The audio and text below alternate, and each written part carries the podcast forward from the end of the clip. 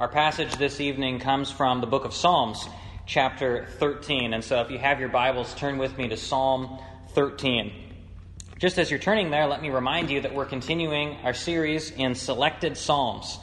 Uh, I'm not going to be preaching on all 150 Psalms, because if I decided to do that, uh, it would far exceed my time in Jackson, at least as far as I perceive it now. So uh, we're not going to be doing that, but I will be selecting various Psalms chronologically throughout the Psalter to be preaching on. And so tonight we come to Psalm 13. Hear now the word of God.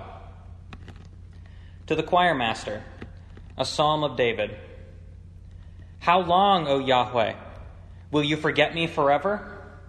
How long will you hide your face from me? How long shall I take counsel in my own soul? Agony is in my heart every day. How long shall my enemies triumph over me? Look at me. Answer me, O Yahweh, my God. Give light to my eyes, lest I sleep the sleep of death. Lest my enemies say, I have triumphed over you. My adversaries will rejoice, for I am shaking. But I will trust in your steadfast love. My heart will rejoice in your salvation, and I will sing to Yahweh, for he has dealt bountifully with me. This is God's holy, inspired, and inerrant word. May He lay its eternal truths on our hearts here this evening. Let's pray together. Our Father and our God, we thank you for this book that we call the Psalms. Lord, this book is full of great theology this book is full of great teachings of your truth, but Lord, we thank you especially that this, this book helps us learn how to speak to you.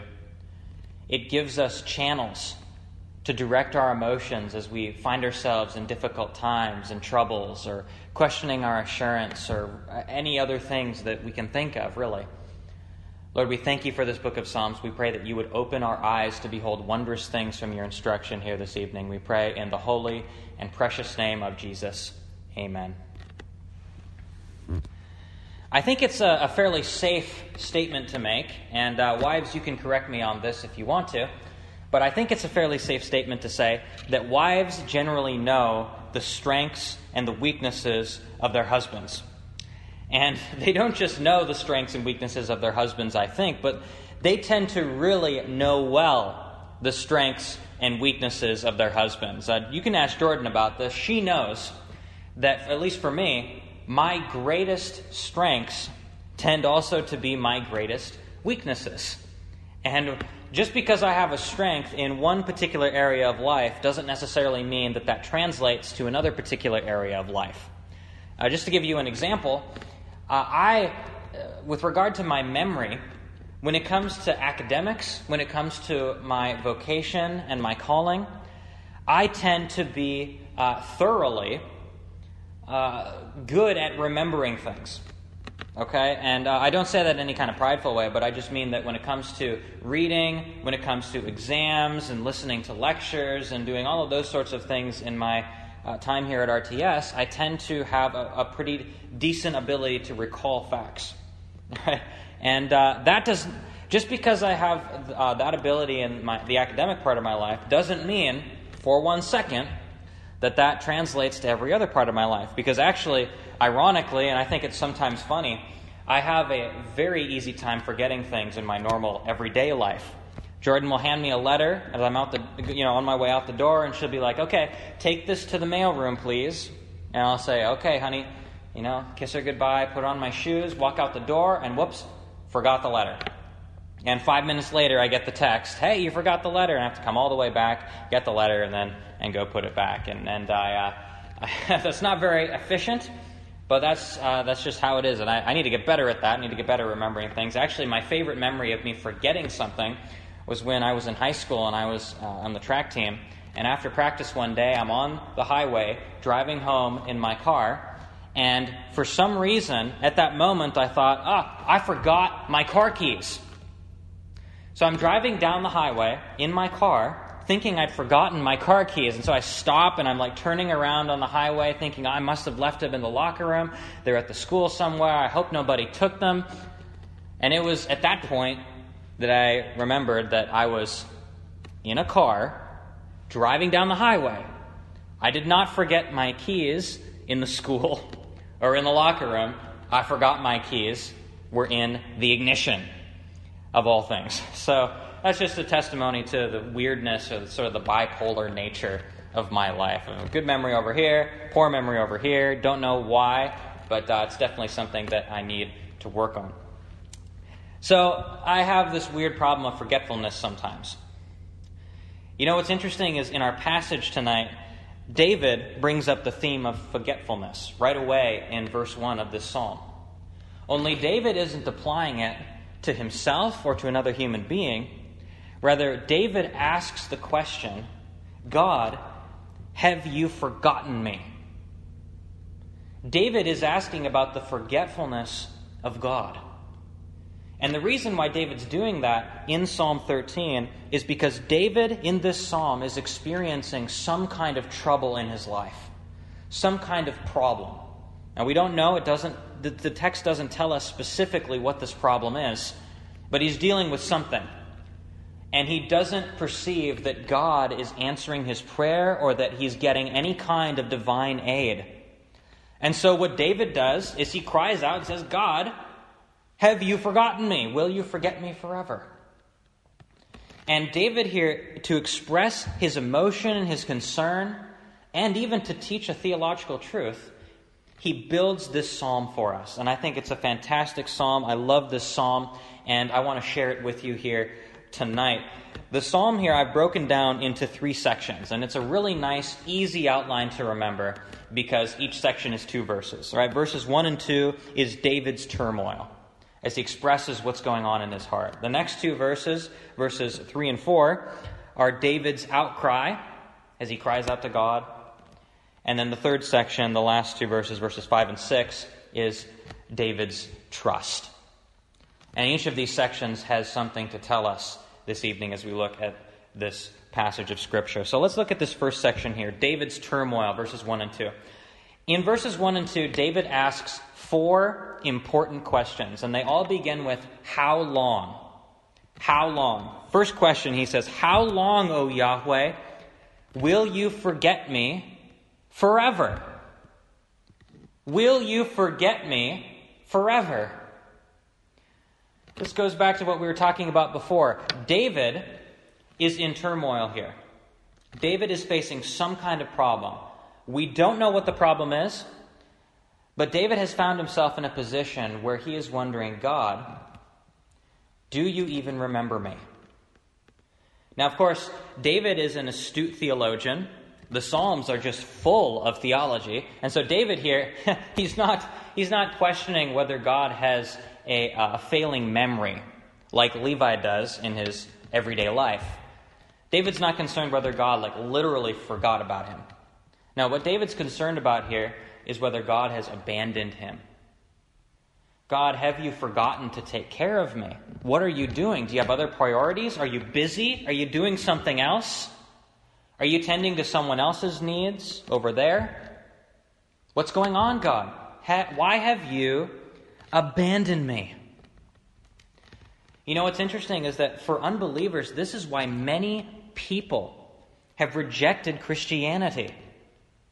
The feelings that David is expressing here are actually pretty common among unbelievers, especially unbelievers who grew up in any kind of Christian church. Because for many of them, something tragic happened to them in their lives in the past. And what they do is they blame God for abandoning them.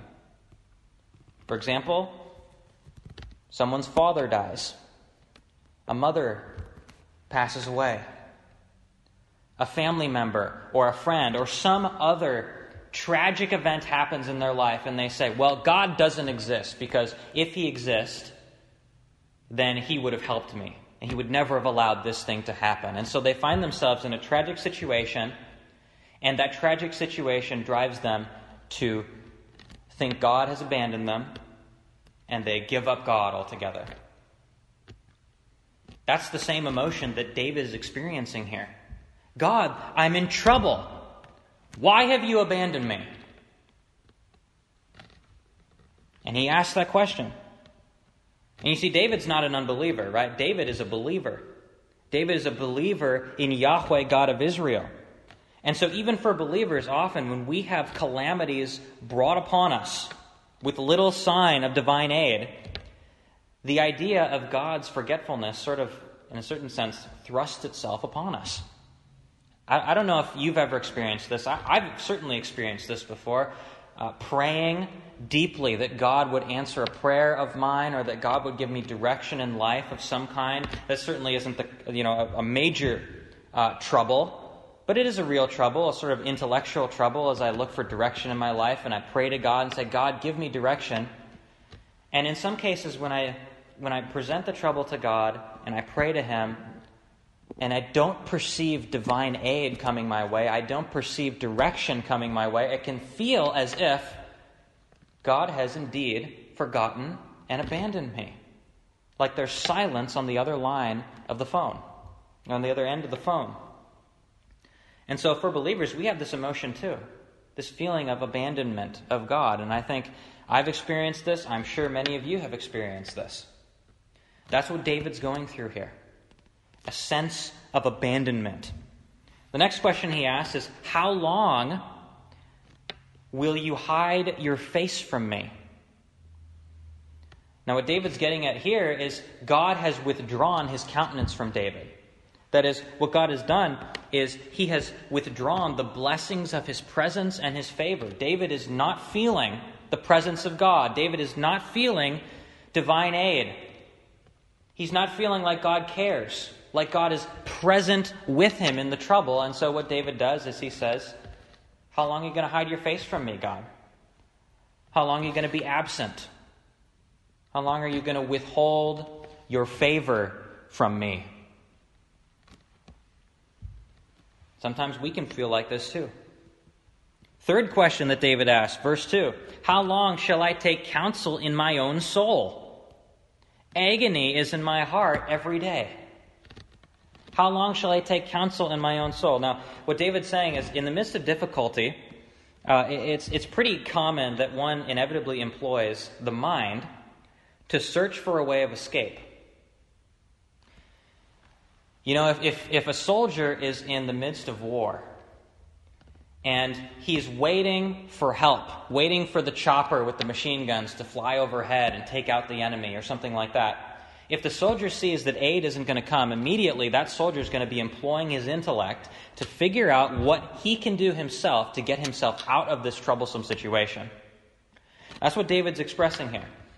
David is saying, Listen, God, you're not, any, you're, you're not anywhere. I, I don't see you. I don't see your presence. You're hiding your face from me. You've abandoned me. Well, how long, God, are you going to leave me here to employ my intellect to figure out how I'm going to get myself out of this trouble? God, I've got a temptation to just do this without you. And I don't know if I can. Because I don't sense your presence, because I don't see that you are with me, and because I think I, I may have to rely on my own abilities to get myself out of this trouble, my heart is full of agony every day, dreading the fact that I may not have your help. You can see David is in turmoil here. This really is the section of David's turmoil. Now, here, here's the last question that he asks, the end of verse 2. He asks, How long will my enemy rise up over me? How long will my enemy rise up over me? Now, David here, when he's talking about his enemy, he's not being abstract. He's not being um, spiritual when he talks about his enemies. He's, he's legitimately got enemies. You see, when David became king, right, we tend to think that, you know, in our basic understanding of, of Israelite history, we tend to think that when David became king, all of Israel was just overjoyed, and everyone was so happy, and they immediately accepted him because Saul was so bad. Now, that's what they should have done, of course, because David was the anointed king of Israel. God uh, he was a man after God's own heart, and God had chosen him through the prophet Samuel, and so Israel should have accepted him, and many people did. But you see, when David came to the throne in Israel, he was not at all universally approved of. Because you see, many people who didn't know the full story thought that David was a usurper, that David had taken over the throne against God's will and had usurped it from Saul. And if you, if you didn't have the account of 1st and 2nd Samuel telling you the truth, you, you, you, might be prone to think that. David's not the son of Saul. Somehow Saul dies and David then becomes king. Yeah, that guy's a usurper. He shouldn't be on the throne. So David had his share of enemies. He had his share of people trying to take the throne from him. In fact, if you read the account in 2 Samuel, you can read about some of these people that try to take the throne from David. And uh, it, it, was, it was problematic for him. He had real enemies that were after him.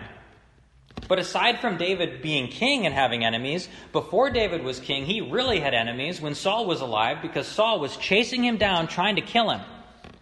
I'm reading through the book of 1 Samuel right now in Hebrew for one of my classes this summer, a directed study with our professor of uh, biblical languages, and uh, it's amazing how much Saul wanted to kill David. Right? When you read things, you know, when you read something in a different language, especially the Bible, you read it in the original, you really have to read slowly. And as I've been reading 1 Samuel slowly through in, uh, in the original Hebrew, it has been uh, fascinating to me to see Saul going after David time after time after time. David had no rest, he had legitimate enemies. They were real people that wanted to kill him and take his throne. Now, we don't know if David wrote this psalm while Saul was after him, or if David wrote this psalm during the early years of his kingship, or, I mean, we don't know when David wrote it. But what we do know is that throughout his life, David had enemies, let me tell you. And those enemies were after him.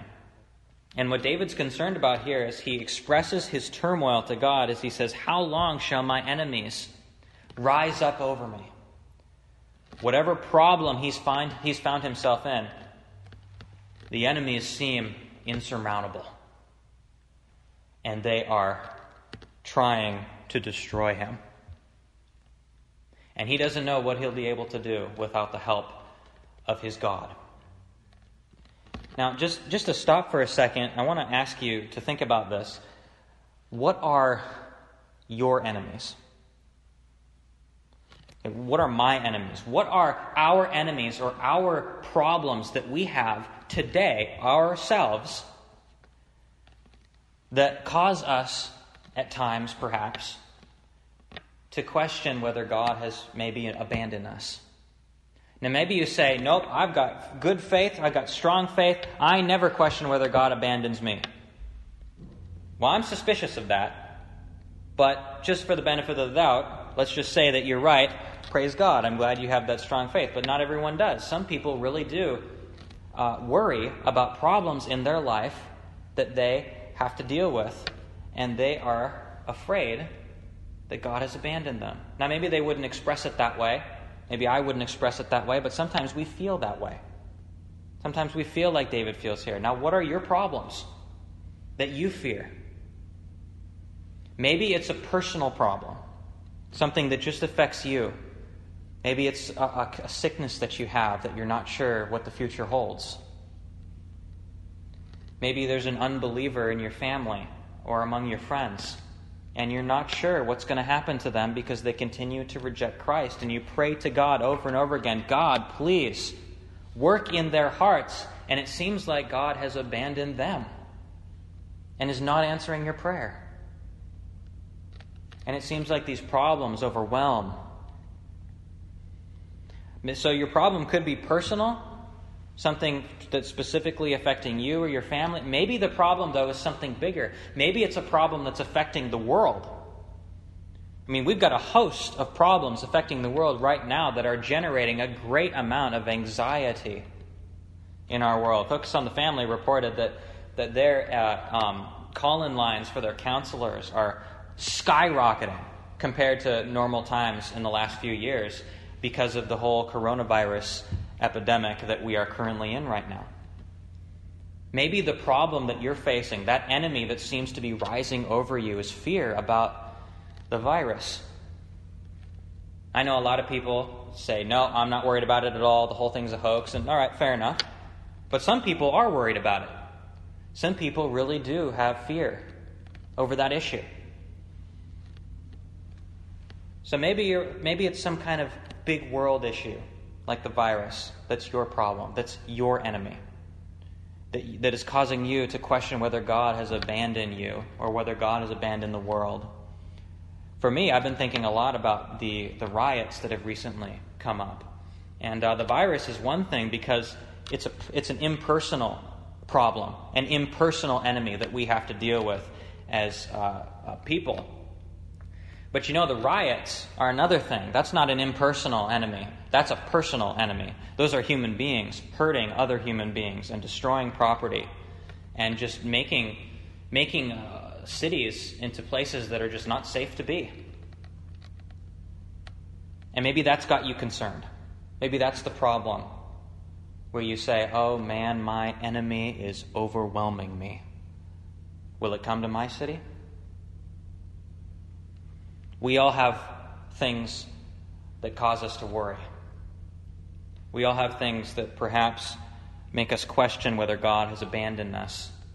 And again, we may not say it that way, but we may feel that way. Now, how does David deal with his problems here? This is a, a, very important question to ask. How does David deal with this problem? Because sometimes we can think about our problems, we can think about the things that are making us afraid, and we can curl up in a ball and get really scared and anxious and frozen. Well, that's not what David does. When David is concerned about his enemies, he doesn't curl up in a ball and hope things get better. No, what does he do? His turmoil drives an outcry. It drives him to call out to God. And that's our second section here, verses 3 and 4. David's outcry. Verse 3. What does he say? Look at me. Answer me, O Yahweh my God. Give light to my eyes, lest I sleep the sleep of death. He cries out to God. Now, notice here that David is crying out to God and saying, Look at me, answer me, not in a spirit of unbelief, but in a spirit of faith. I love how Calvin puts this in his commentary here on Psalm 13. Calvin notes that David cries out to God not from a lack of faith, but from the strength of faith. Otherwise, why would he call out? See, this is a noted different response of David than someone, say, who is an unbeliever who's experiencing the same emotions as David. You remember, the emotion here is something bad is happening in my life, and I'm worried that God has abandoned me. You know what the unbeliever does? The unbeliever turns away from God. The unbeliever says, Well, I guess God abandoned me. Fine. I'm going to go do my own thing. David, as a believer, has a totally different response, exactly the opposite. When David is faced with trouble, and when David thinks God has abandoned him, David doesn't say, Well, I guess God's abandoned me and walks away. No, what David does is David says, God, where are you? He cries out to him. Look at me. Answer me, God. This is the response of faith, believing that God will actually do something. And so crying out to God in distress is not a result of the lack or weakness of our faith, but is rather a sure mark of true faith. When David cries out to God and demands an answer, demands that God hear him, that's not a sinful cry out. Uh, that's a righteous response. David is showing us what we need to do when we find ourselves in situations where there are problems that we don't know what to do with and we feel like God's abandoned us. We need to cry out to God. David says, Give light to my eyes. The light there is, a, is just a, um, a metaphor for life. What David is saying is, Give me life. Don't let me die in the midst of this trouble. Give light to my eyes, lest I sleep the sleep of death. Literally in the Hebrew, it says, Lest I sleep the death. Lest I sleep the death. That's very abrupt, very dramatic. Lest I sleep the death. David's afraid for his life. That's how great his problem is. And what does it do? It drives him to turn to his God. Now, David asks for God to give light to his eyes for two reasons. One, lest he sleep the sleep of death. And then the second reason is in verse 4, which he says, Lest my enemy say, I have triumphed over him. My adversaries will rejoice, for I am shaking. So here's David's second reason. The second reason he wants God to give him life, to come to his aid, is because he perceives that if God doesn't come, his enemies will destroy him and they will triumph. They will prevail. Now, here's the thing. Okay, David is not seeking self glory here. Right, David is not saying, God, you better come help me because if you don't come and help me, then my reputation will be destroyed. And we wouldn't want that, would we, God? We want my reputation to stay up to snuff. We want my reputation to uh, be kept intact. No, David is not uh, giving a response of pride here. He's not requesting that God save him so that he can save his pride and his reputation. No, what David is doing here is he is trying to preserve God's reputation. See, David is actually playing a card that Moses played in the Pentateuch. More than once in the Pentateuch, Israel sinned well, Israel sinned a lot, okay? But more than once in the Pentateuch, Israel sinned, and God was about to destroy the children of Israel in the desert. And Moses comes to God and he says, God, don't destroy them. Because if you destroy them, what will the other nations say? All the pagan nations, if you destroy Israel in the desert, are going to say, well, see that? Yahweh wasn't able to bring the children of Israel out of the desert. And so, what Moses does is he appeals to God's reputation among the enemies of Israel and says, God, you don't want to destroy your reputation, do you? And then we're told that God relented and he decided not to destroy the children of Israel. Now, there's a huge theological discussion uh, regarding that particular passage and other passages like it. You know, did Moses change God's mind? Was God going to do something, and then Moses convinced God to do something else that was better? Well, certainly not, right? We wouldn't want to say that. Uh, no, Moses did not change God's mind. God's mind can't be changed because God is immutable and so on. And uh, if God was able to be changed by Moses, then that would destroy Christian theology forever. And so uh, that's the subject for another day, though, the whole issue of, of that. The point that I'm trying to make here is that Moses knew that God wants his glory put on display, not only among the children of Israel, but among the enemies of Israel. And so the way that God deals with his people is a testimony to all of their enemies. And David knows that. David doesn't want to be destroyed, not because it's going to destroy David's reputation, but rather David doesn't want to be destroyed because it would lessen the glory of God in the eyes of David's enemies. See, it's the same principle at work. So, what David has concern here for is not his own reputation. Rather, he wants to put God's glory on display. And that's an important lesson for us to remember as sort of a little bit of a side note. We ought not to be concerned about our own well being for the sake of our own well being. We ought to be concerned with the trouble that we're in and receiving deliverance because deliverance from our trouble brings glory to God. And that's what we should be concerned about. All things to the glory of God, not for our own benefit. David teaches us that here. All right, so that's the second section David's outcry. What does his turmoil motivate him to do? Not turn away from God, but rather to turn to God. And he asks God to look at him and answer him and save him from his enemies for the sake of God's glory. And now here we get to our last section David's trust, which is verses 5 and 6.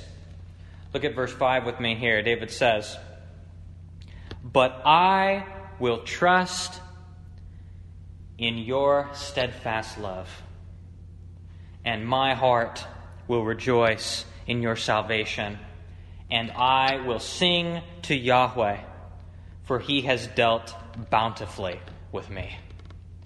Now, there's a load of things in these verses, but notice the immediate tone change. David is saying, God, save me, answer me, help me. My enemies are going to triumph over me.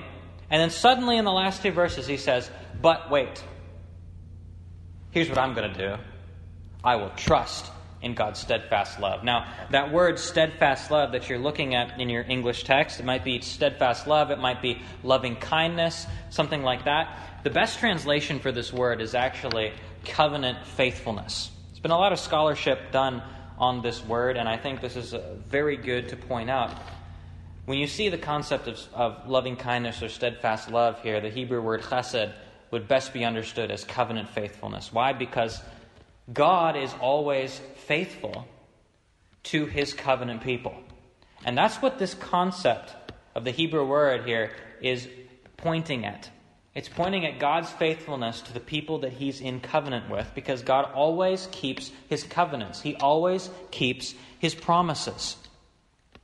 And what David's saying here in verse 5 is that I am going to bet on the fact that God is going to keep his covenant with me to save me. God is faithful to his people, and he will never abandon me. Oh, he may reap burning coals on me, he may bring judgment upon me for my sin, he may bring enemies to destroy me earthly, but ultimately, God is faithful, and I will be with him in eternity. Reading into it a bit, that's what David's saying here. I can trust in this God because he is faithful to those who are in covenant with him. And notice that second thing David says here My heart will rejoice in your salvation. That word for rejoice there in verse 5 is the same word for rejoice in verse 4. When David says that if God doesn't save him, his enemies will rejoice. So, what David is saying is you know what, God? If you don't save me, my enemies are going to rejoice. But I will trust in you. And by trusting in you, I know that I'm going to be the one who rejoices. Because your salvation will come. Your deliverance for me will come. Now, here's a question for you Where do you and where do I find our salvation? Where do we find our salvation? Where do we search for our deliverance? Where do we search for our own hope? When we're presented with trouble, when we're presented with some kind of issue in our lives that causes us to turn to God and seek for help, where do we search for our salvation? Do we turn to God? Do we turn to God's Word, this precious book, this revelation of God? Do we turn here? Is this our first response? I suspect not. I, I hope it is. But I think for many of us, including myself, our tendency when we run into problems in our world, when we run into to things that make us nervous, and scared, our first tendency is not to turn to God, but rather our first tendency is too often, I think, to turn to something else. And particularly as I think of the issues that we're dealing with today, this, the virus, the riots in all the major cities of the, the country, do we search for hope and deliverance by looking for good news on Fox or CNN or NBC? In other words, when we hear bad things happening, does that drive us to read the Word more? Or does it drive us to watch the news more? Or to scroll endlessly and mindlessly through Facebook, hoping that we'll find good news there? I know a lot of Christians that have found themselves almost addicted to news media in this whole craziness of the, of the pandemic and of the the riots. They're just constantly looking for good news. They can't go to sleep at night unless they watch the news because they have to find out what's going on and they have to look for their good news. Is that where we want to search for our salvation? Is that where we want to search for our hope and our deliverance? Now, I'm not saying that watching the news is evil or that we shouldn't watch it. We should be watching the news. We should be staying informed. But let's check our motives here. Are we searching for our good news in the news? No, that's not what we should be doing. When we are searching for good news, when we are searching for deliverance, we need to turn to the Word of God right here, the pages of sacred Scripture. This is where, as Luther said, we encounter God, is right here in His Word. This is where we encounter God. This is where we find our salvation. This is where we do what David did. I will trust in the covenant faithfulness of God, and my heart will rejoice in his salvation. And then verse 6 here, and I will sing to Yahweh, for he has dealt bountifully with me. He has dealt bountifully with me. The Hebrew phrase there, dealt bountifully with me, that you're looking at in your English, could be translated as, He has looked after me, or even, He has completed me. That is, God has provided everything that I've needed. Notice the verb tenses here. This is really important. Notice the verb tenses in these last couple verses. I will trust in your covenant faithfulness. My soul will rejoice and I will sing to Yahweh. Why? Because he has dealt bountifully with me. In other words, why am I going to trust in God and sing to him? Well, David says, because he has dealt bountifully good with me in the past. Because of God's faithfulness in the past, because he did what he promised to do in the past, I can trust him for the future. See, this is amazing. David trusts in God to bring his deliverance, and he pledges allegiance and praise to God before he's even received the deliverance. And he does that on the basis of the fact that God has always come to save him in the past. And he has completed him. He has filled in what is lacking. He's always been there for David in the past, and so David knows he can trust him to be there in the future, and he pledges allegiance to God. And the coming salvation that he trusts will be there to deliver him from whatever problems that have caused him great turmoil and great angst in the present.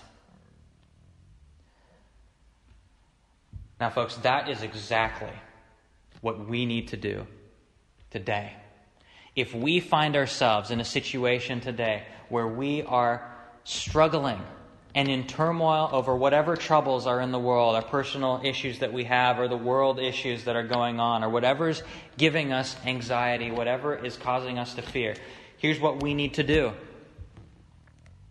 We need to remember God's faithfulness in the past and turn to Him for future deliverance.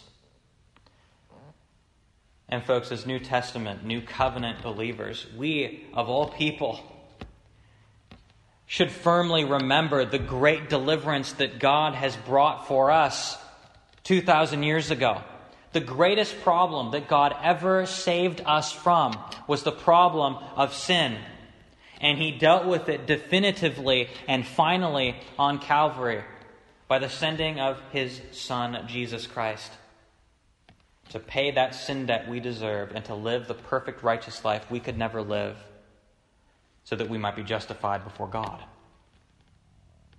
God has been faithful in the past. We have seen that. Now, in the midst of our fear, let's turn to Him now and trust Him because we know that God will be faithful in the future. Praise God for this great lesson that we learn here from David in Psalm 13. Let's pray and ask the Lord to help us do what David commends us to do here. Our Father and our God, we thank you for Psalm 13. We thank you for this great message of David. Lord, there are things in this world that certainly will cause us to fear. Many of us fear all the crazy things that are going on in the world right now. Some of us don't. But regardless of whether we are fearful now or not, we will all fear at some point. And Lord, I pray that whenever we find ourselves in a position where we wonder if you have forgotten us, where we wonder if you have abandoned us, Lord, I pray that you would draw us to yourself. Help us not to respond by turning away from you, but rather by crying out to you and seeking you and trusting in your past faithfulness as the basis for our allegiance to you as we await your future faithfulness. Lord, we know you are sovereign, you are powerful, you will take care of all of us no matter what's no matter what is going on. And Lord, we thank you for your faithfulness. And we pray that you would work the message of this psalm deeply within our hearts. We pray all of these things in the holy and precious name of our Lord and Savior, Jesus Christ. Amen.